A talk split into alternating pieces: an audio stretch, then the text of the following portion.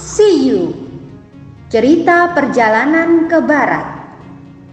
Ditulis oleh Wu Cheng En Diterbitkan oleh Buana Sastra. Selamat mendengarkan.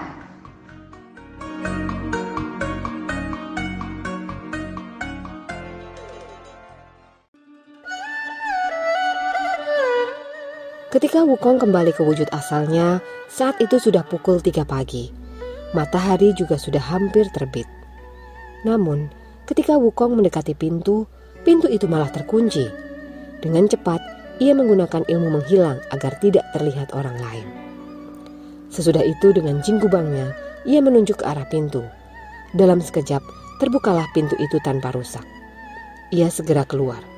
Lalu, sambil mengubah diri ke wujud asalnya, Wukong berteriak. Iblis bintang, lekas kau kembalikan permaisuri istana emas kepadaku. Mendengar teriakan Wukong, para anak buah siluman kaget. Dengan cepat mereka berkumpul, lalu bersiap-siap untuk menghadapi segala kemungkinan. Namun, ketika melihat pintu gua sudah terbuka, mereka lebih kaget lagi. Mereka bergegas menutup pintu.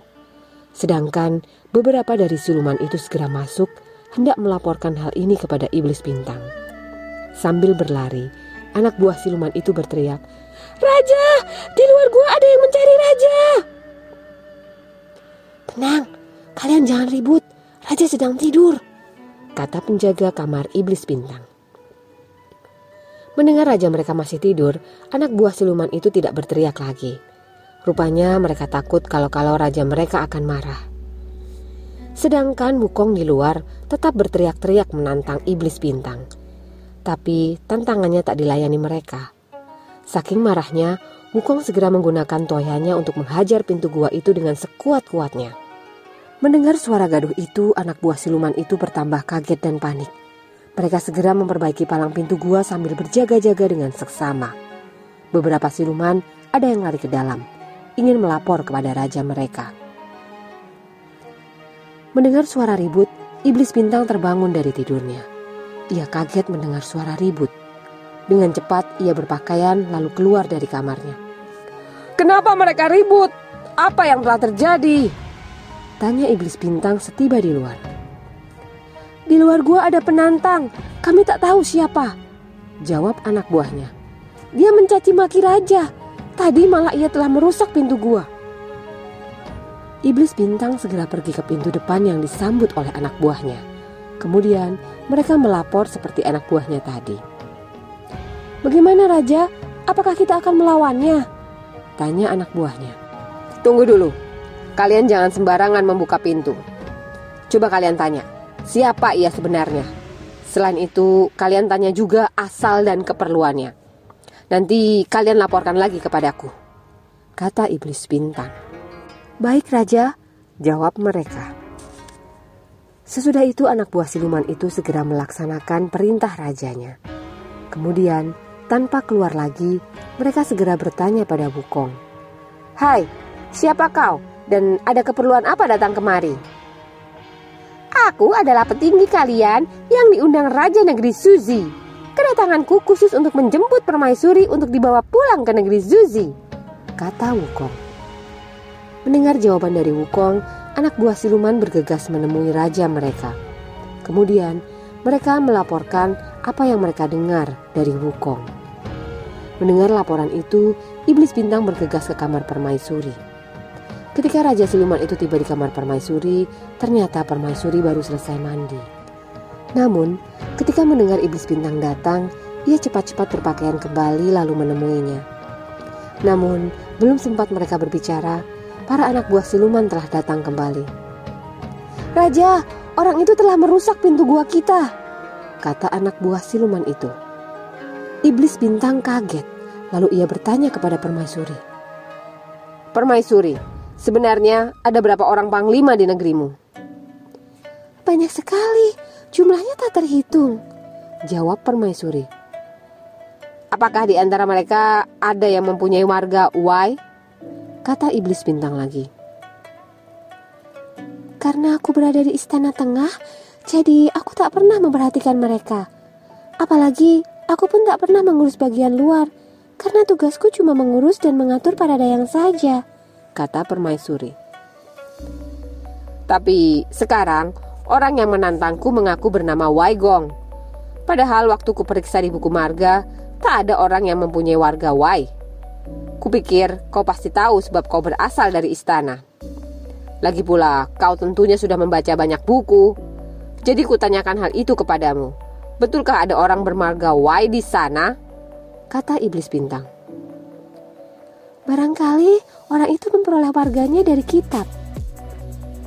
Mendengar keterangan permaisuri, iblis bintang bergembira sekali. Sesudah itu ia mengambil senjatanya, lalu keluar sambil membawa kapak besar untuk menghadapi musuhnya. Mana yang bernama Waigong dari negeri Zuzi? Tanya iblis bintang setelah dia tiba di dekat Wukong. Mendengar pertanyaan itu, Sun Wukong segera maju. Sedang di tangannya, ia mencekal toya jinggubangnya kuat-kuat. Hei sialan, mau apa kau panggil aku? Tanya Wukong. Kurang ajar, berani benar kau menghinaku. Seru iblis bintang dengan marah. Dasar manusia keraburuk rupa.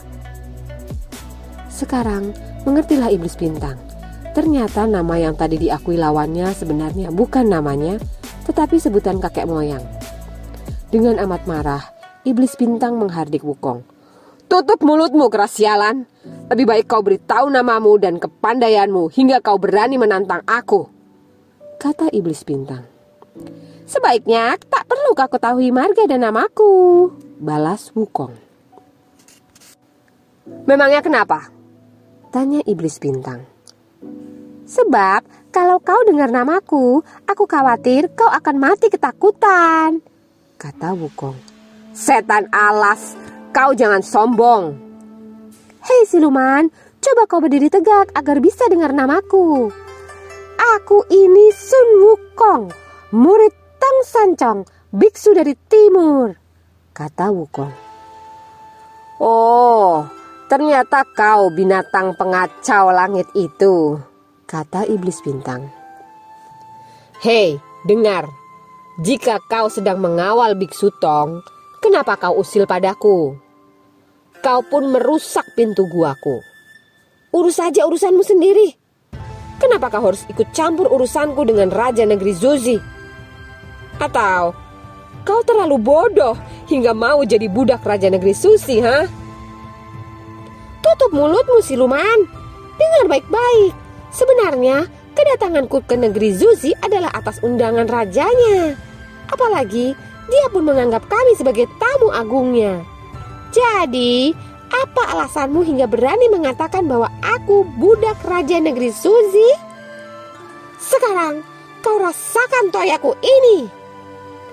Kemudian Wukong mengayunkan toyanya dan langsung menyerang ke arah iblis bintang. Namun, iblis bintang yang diserang tak tinggal diam. Ia pun menangkis serangan Wukong dengan kapak besarnya hingga terjadi pertarungan hebat. Serang menyerang terjadi hingga lama. Namun, karena Wukong tampaknya lebih kuat, tiba-tiba iblis bintang menahan serangannya. Wukong, coba kau tahan dulu. Sergah iblis bintang. Memang kenapa? Wukong bingung. Hari ini aku belum makan. Karena itu, izinkan aku makan terlebih dahulu. Nanti sehabis makan, pertarungan ini kita lanjutkan kembali. Kata iblis bintang. Namun, Wukong yang mengerti maksud iblis bintang tertawa. Hahaha, aku paham maksudmu. Sebenarnya kau bukan tidak makan, tetapi akan mengambil senjata wasiat kelenanganmu yang kau titipkan pada permaisuri. Betul kan? Iblis bintang bergeming. Tak lama Wukong berkata lagi.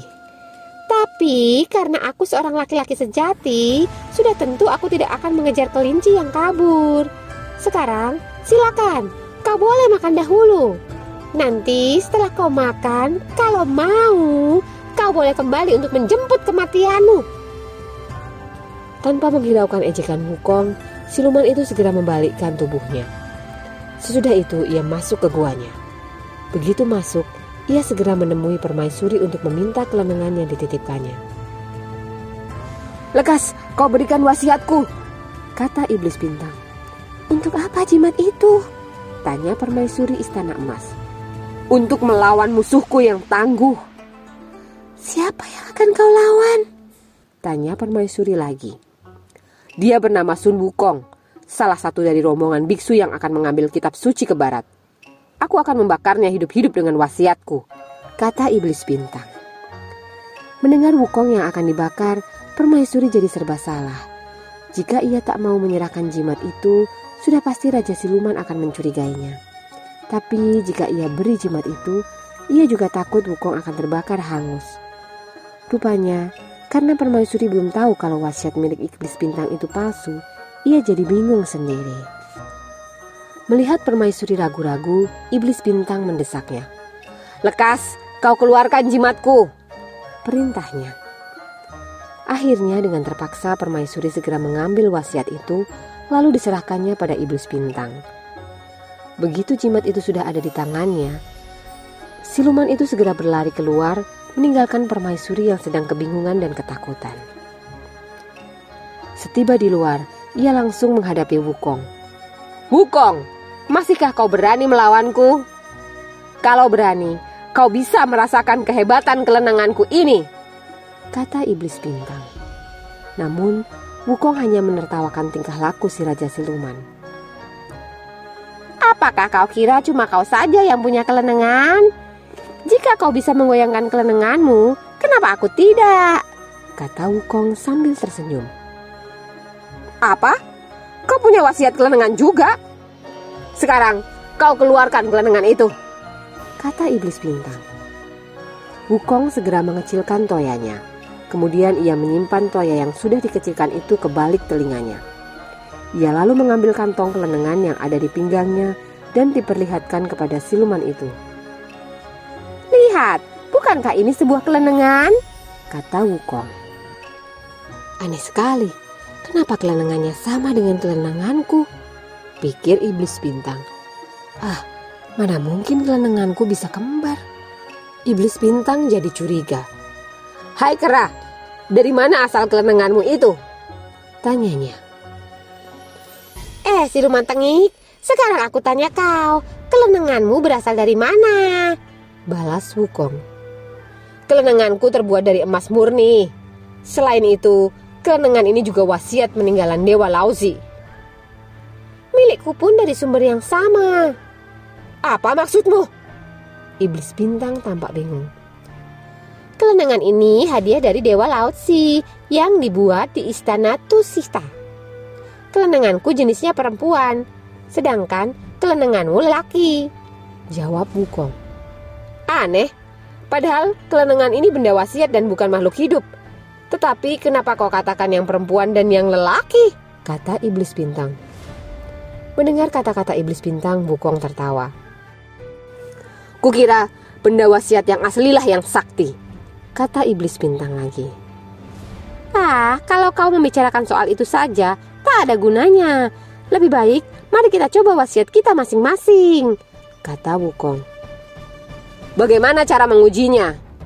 Tanya iblis bintang. Coba saja kau goyangkan dahulu milikmu. Nanti setelah kau, aku akan mencobanya juga, kata Wukong. Mendengar usul Wukong, iblis bintang merasa gembira sekali. Sebab ia yakin pasti akan mampu membuat Wukong kelabakan. Ternyata sekarang malah dia yang diberi kesempatan pertama, yang berarti dia diberi kesempatan emas. Tanpa banyak bicara lagi, digoyangkannya kelenengannya itu. Namun, waktu kelenengan itu sudah digoyangkan berkali-kali, benda itu tak bereaksi apa-apa hingga tak menimbulkan bencana bagi Wukong. Melihat kelenengan itu tak bereaksi, bukan main kagetnya iblis bintang. Sedangkan Wukong yang melihat kelakuan iblis bintang tertawa cekikikan. Bagaimana sekarang? Ternyata wasiatmu itu tidak ampuh. Kini giliranku, kata Wukong. Aneh sekali, padahal selama ini belum pernah terjadi seperti ini. Ataukah barangkali kelenenganku benar-benar lelaki hingga tak boleh melihat kelenengan perempuan? Benar-benar heran. Kenapa kelenanganku jadi tidak ampuh lagi? Iblis bintang kebingungan. Namun, Sebelum siluman itu bisa berbuat apa-apa, si kera nakal sudah menggoyangkan kelenengannya sebanyak tiga kali. Maka tak ampun lagi, api, pasir, dan asap segera keluar bersamaan hingga cahaya merah, biru, dan kuning bercampur aduk. Sesudah itu, Wukong segera membaca mantranya. Tak lama, timbul angin besar yang bertiup amat kencang. Melihat hal itu, iblis bintang amat kaget dan ketakutan. Ketika dia hendak melarikan diri, kakinya seolah terasa berat hingga dia tak bisa bergerak. Karena itu, sang siluman jadi bingung sekali. Namun, pada saat yang kritis itu, tiba-tiba terdengar suara yang memanggil Sun Wukong.